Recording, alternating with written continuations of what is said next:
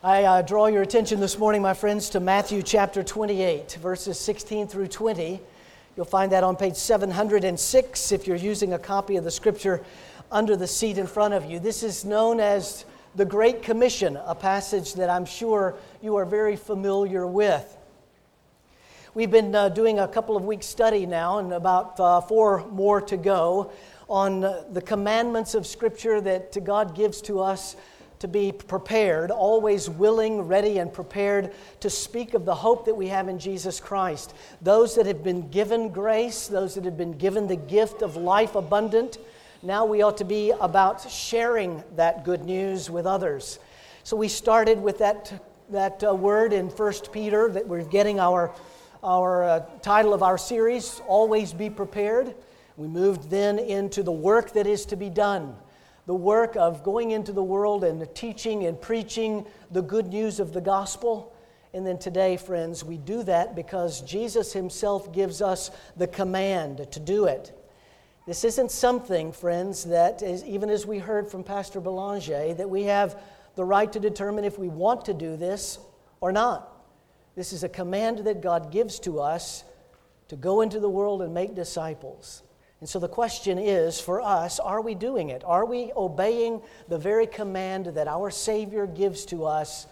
Let's then look at this command. Let's unpack it so that we might rely on the work of the Spirit to do what it is that He commands us to do. Hear now the Word of God. Then the eleven disciples went to Galilee, to the mountain where Jesus had told them to go. And when they saw him, they worshiped him, but some doubted. Then Jesus came to them and said, all authority in heaven and on earth has been given to me. Therefore, go and make disciples of all nations, baptizing them in the name of the Father, and of the Son, and of the Holy Spirit, and teaching them to obey everything I have commanded you. Surely I am with you always to the very end of the age. Friends, this is the word of the Lord. And what do we know about God's word? The grass withers and the flowers fall but the word of the Lord stands forever. Our Father, you are giving us a command here in your scripture, a command that we have already confessed that we fail to obey, but also a command that you promise to empower us by the Spirit to do. So open our eyes now to behold this command and the beauty of doing what it is that you've commanded us to do by the power and work of your Spirit, we ask. For Jesus' sake, amen. Please, friends, be seated.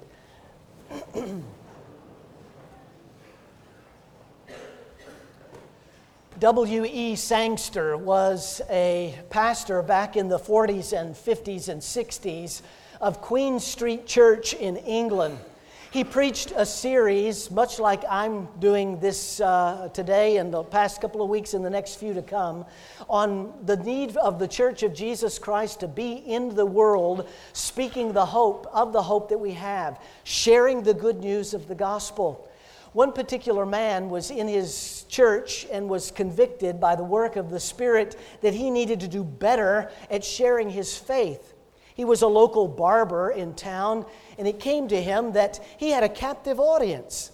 When there was a, a gentleman seated in his chair, uh, he had a captive audience to share the gospel with that individual. And so he made a commitment to himself and before God that this was a work that he was going to start doing in obedience to the command that God had given in Scripture, he was going to be faithful in sharing the gospel with everybody who sat in his barber chair. The next day, he made his way to his shop. Early on, a gentleman came in, asked for a straight edge shave. He lathered him up. He turned around with a razor in his hand and said, Sir, are you ready to meet your Maker? It's, it's said that the man ran up out of the chair all the way down the street, still lathered up with shaving cream all over his face. Friends, we have a command. We have a command here in Scripture. The way we obey that command might be seen differently, might be seen this way instead of that way. Certainly, this is not our, uh, our, our, mode of taking a, a straight edge razor and convincing someone that they need to bow the knee to their Maker. But we do have a, a plan and a pattern, right? All of these sermons are connected, friends. That's what preaching and teaching is all about, that we talked about last week. But you'll remember the passage that we looked at last week earlier in Matthew's gospel. Jesus gave us the plan and he gave us the pattern. He tells us how it is that we are to go into the world and speak of the hope that we have.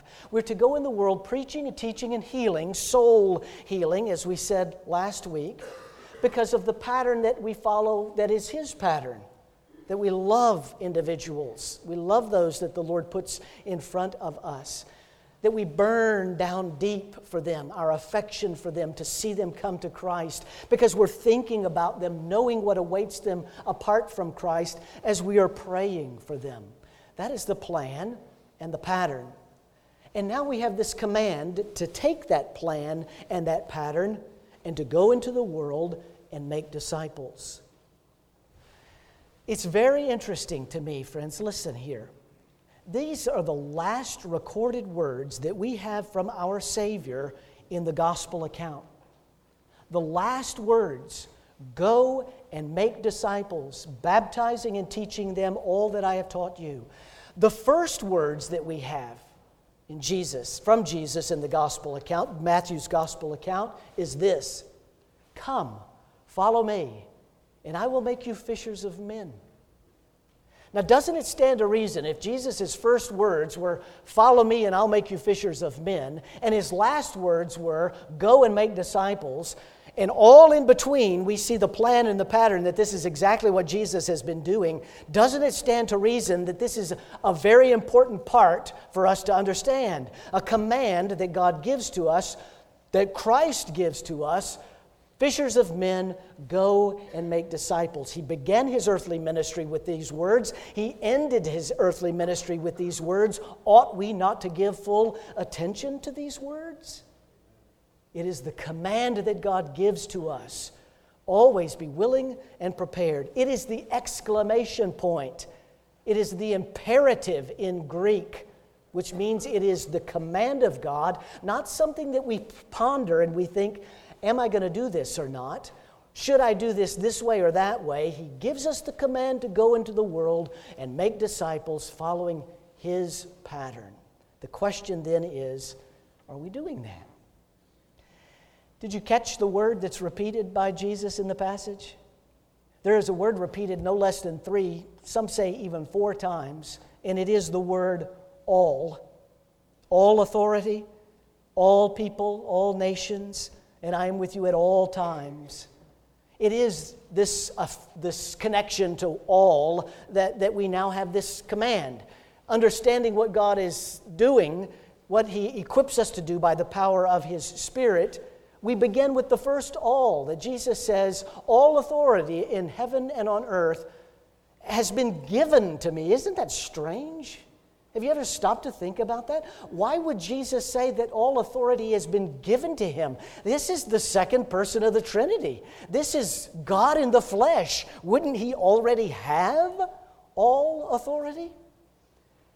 Sinclair Ferguson does a wonderful a wonderful work at exegeting this particular point. Now, let me share a couple of things with you that I learned as I studied him this particular week. Think about where we are in redemptive history. Let's go all the way back to the very beginning in Genesis chapter 1 and chapter 2. God creates man out of the dust of the earth, the lowest form of the earth. He takes dust and he creates man. And then he takes the rib out of man and he creates woman. And then what does he say to them? He says, I am giving you all authority. You are going to be my vicegerents, or you are going to be my representatives. Because I have created you in my likeness and in my image, I am giving you all authority over all of creation the birds of the air, the fish of the sea, the fowls, the mountain, or the, the flowers. Everything is under the authority of mankind that has been, humankind that has been created in his likeness and in his image. But then we get to Genesis chapter 3, doggone it. And you know what that says, right? They ate of the tree of the knowledge of good and evil. They did what they were not supposed to do, acting as our first parents. We are now created in sin, original sin. Nobody has to teach us our nature. Our nature is that we love the darkness more than the light. We already sin, and from original sin come actual sins. We then begin to do the things that we're not supposed to do, to think what we're not supposed to think, to not do what we are commanded to do. And that authority was marred. That image was marred. That authority was gone. It was lost. But God didn't wipe us out, He didn't wipe our first parents out. Because of His grace, He could have, right? He could have said, Adam, Eve, I told you not to do it, and you did it. I'm done. I'm done with the likes of you. But He doesn't do that.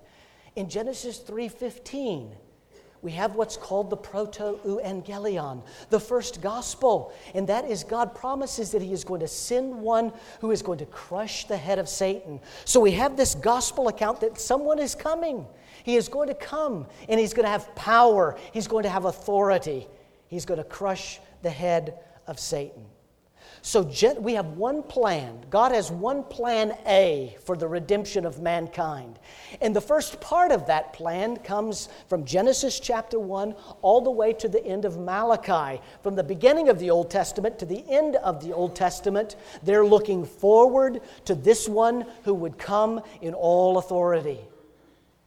It's exactly now, then, why at the end of this gospel account of Matthew that Jesus would say, now here's the next part of the plan. One plan, the beginning, look forward to one coming, but now Jesus says, All authority has been given to me.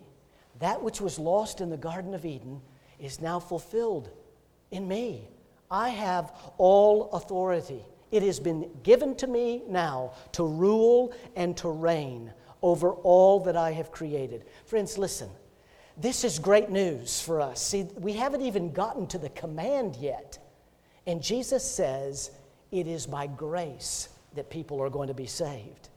It is by grace alone that people are going to be saved. Because the authority that you are claiming and proclaiming is not your own, it is the authority of the Lord Jesus Christ.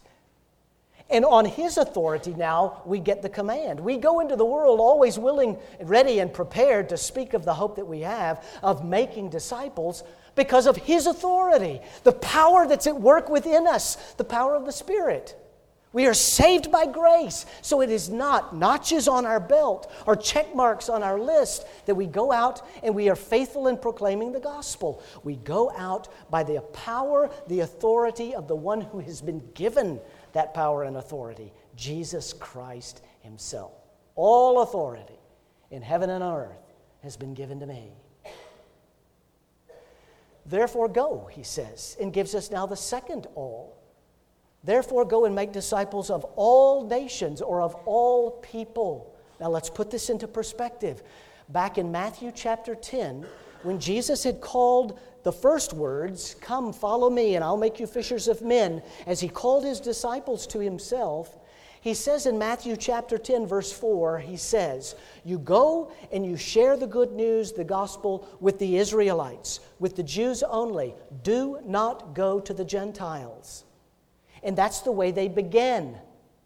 But now, at the end of the gospel account, he's saying, Now all authority has been given to me because I've been raised to new life. I bore your sin in my body on the cross. I died for that sin. I rose victorious for that sin. All authority is given for me, to me. Now go to all people, all nations. What starts in the Garden of Eden with one individual family, Adam and Eve, throughout the Old Testament becomes one elect family, the Jew. Into the New Testament, uh, no, no, no. One individual family, Adam and Eve, one ethnic family, the Jew, one elect family, the Jew and the Gentile alike.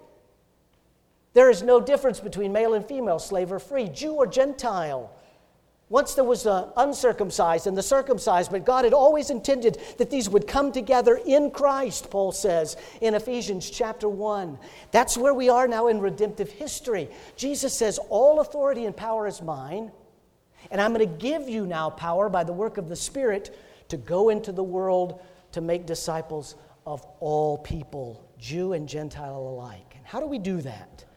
Well, he tells us go and make disciples by baptizing them and by teaching them. Now, notice how he begins in verse 16. He calls the 11 disciples to himself.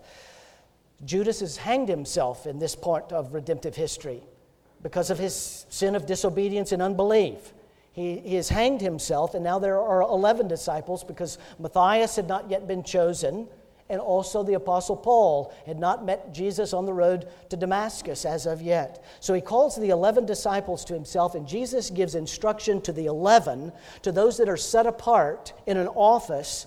But the fulfillment of that, or the application of that in verse 18, through you, now we're going to make disciples of all nations. So the application is for all nations given to, uh, to the, the 11 disciples.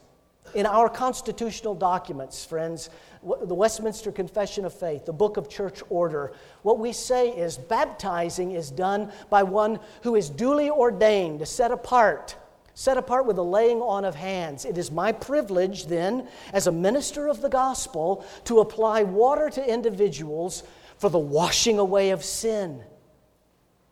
The application then is for all of the saints.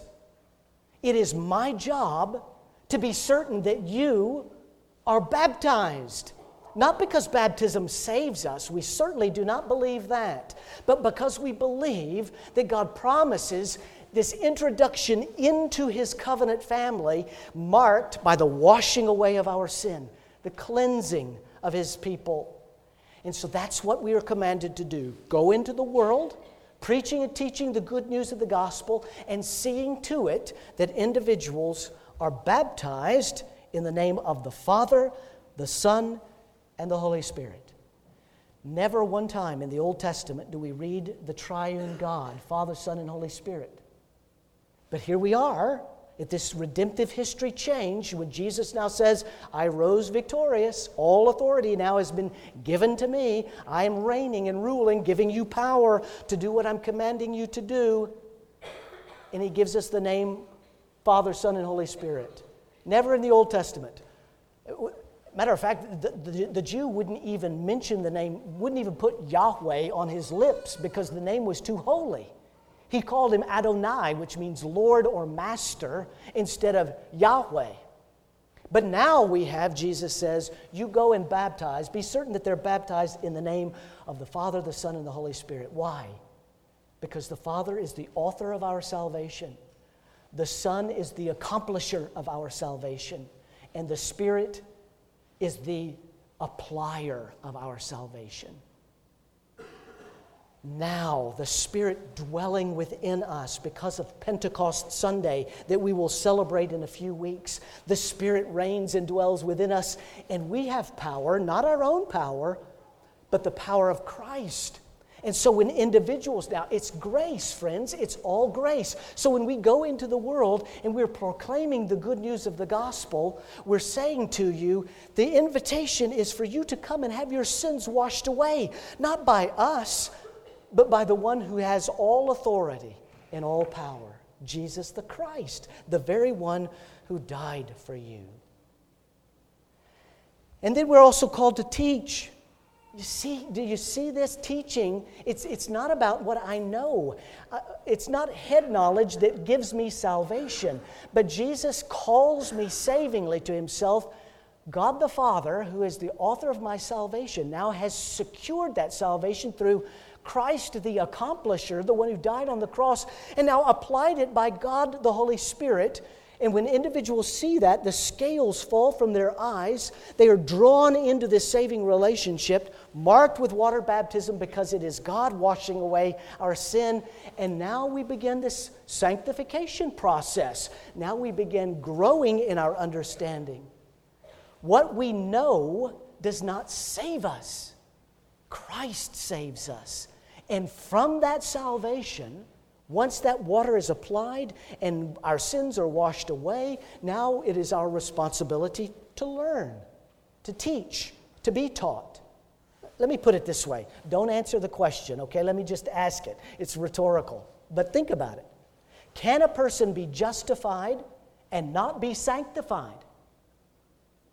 Can a person be justified, meaning his sins are forgiven, his or her sins are forgiven? True forgiveness and not be sanctified. That's growing in grace or dying to sin and living to righteousness. Can a person be justified and not be sanctified? No. A thousand times no. Jesus said, By their fruit you are going to know them. Our ability to cognitively think that Jesus died on the cross for our sin, Abraham Lincoln lived, George Washington lived, Jesus Christ lived, I'm a Christian. No. Or I walked the aisle 20, 30, 40 years ago, but I never did anything other than that. But now I'm on my deathbed, but oh, doggone it, I walked the aisle 30 years ago, I'm in. No, the Bible knows nothing of that, my friends. It is our command to go into the world to preach, to teach, and to learn, to grow in grace ourselves. That's what Jesus is saying here. Go and make disciples, baptizing and teaching them to obey what? Everything that Jesus commands us to know. It's all about grace. It's all about this relationship that we have with this Savior. Friends, if you are here today and Jesus has worked salvation in your life, you can't help but say, speak the good news that you have. You can't help but tell others. Just like the, the, the, woman at the well, the Samaritan woman who went back into town and said, Come, I want to tell you about this man who told me everything about me. He's the Savior. Come, I want you to meet him. That's what our life ought to be like. That we're always willing, ready to speak of the hope that we have making disciples. Now, the syntax is important here, friends. Let me just explain it very briefly to you. The word go in verse 19 is a participle in Greek. That's the ing word. Actually, literally translated, it would be going. The phrase make disciples is the imperative, it is the exclamation point, it is the command because it is Christ's emphasis. He is emphasizing our command to make disciples in our going. The command is not on go, the command is on making disciples, which means this in our going, in our going here, there, and everywhere, in anything that we do, in any place that we are, the cubicle or the office or the grocery store or the HOA meeting or the soccer mom meeting or wherever it is in our going, in our living of life, the command is make disciples by baptizing and teaching. So there's the command for all people go into the world, share the good news with all people. Instead of looking at that individual with the burqa on and saying, ah, that Muslim, they need the gospel. We have the good news, we have the answer. All individuals need the good news, you and me included, because we're teaching this, and as we're teaching, we're being taught, growing in grace day after day after day. Oh, I can't even stand still. This is so exciting that God actually uses broken jars of tr- clay, treasure, uh, uh, like you and me, uh, to, to, to use to, to to bring the gospel to others. Did you read that in the, in the, um, assure, or the affirmation passage, or the assurance of parting grace passage? That it's as if God is speaking through us. It is God speaking through us as we speak of the hope that we have, what we have already been given. We can't help but speak. And we do it at all times. There's the last all. All authority in heaven and on earth, he says, has been given to me. So now, with that authority, you go and make disciples of all nations. And then he gives us this beautiful promise, the last verse Surely I am with you at all times. Friends, listen, listen, listen to the words of your Savior. The word surely is actually the same word translated listen. Listen, Jesus says. Jesus is speaking to you today through his word. He says, Listen. I'm giving you this command, but you are not going into the world alone. There is nothing to fear, nothing to fear, because He is never going to leave us. There is nothing to doubt. Even as we read at the beginning, some worshiped him and some doubted. There is nothing to doubt because he is with us always. In matter of fact, the very divine appointment that He gives to you to speak of the hope is not your doing, it's because He's done it for you. Even evangelizing is because He does it for us, through us. There is nothing to fear, nothing to doubt. Every divine appointment that you have is an appointment that Christ gives to you and he speaks to you. Listen, speak, and I have never left you. I'm still with you. The language is important as well, my friends. Surely I am with you. It is the Greek ego eimi. You heard those phrases before? Literally translated, in your going, make disciples, and I, I am with you. Ego, I, ego eimi, I am. I, I am with you. He is sealing it to our conscience twice.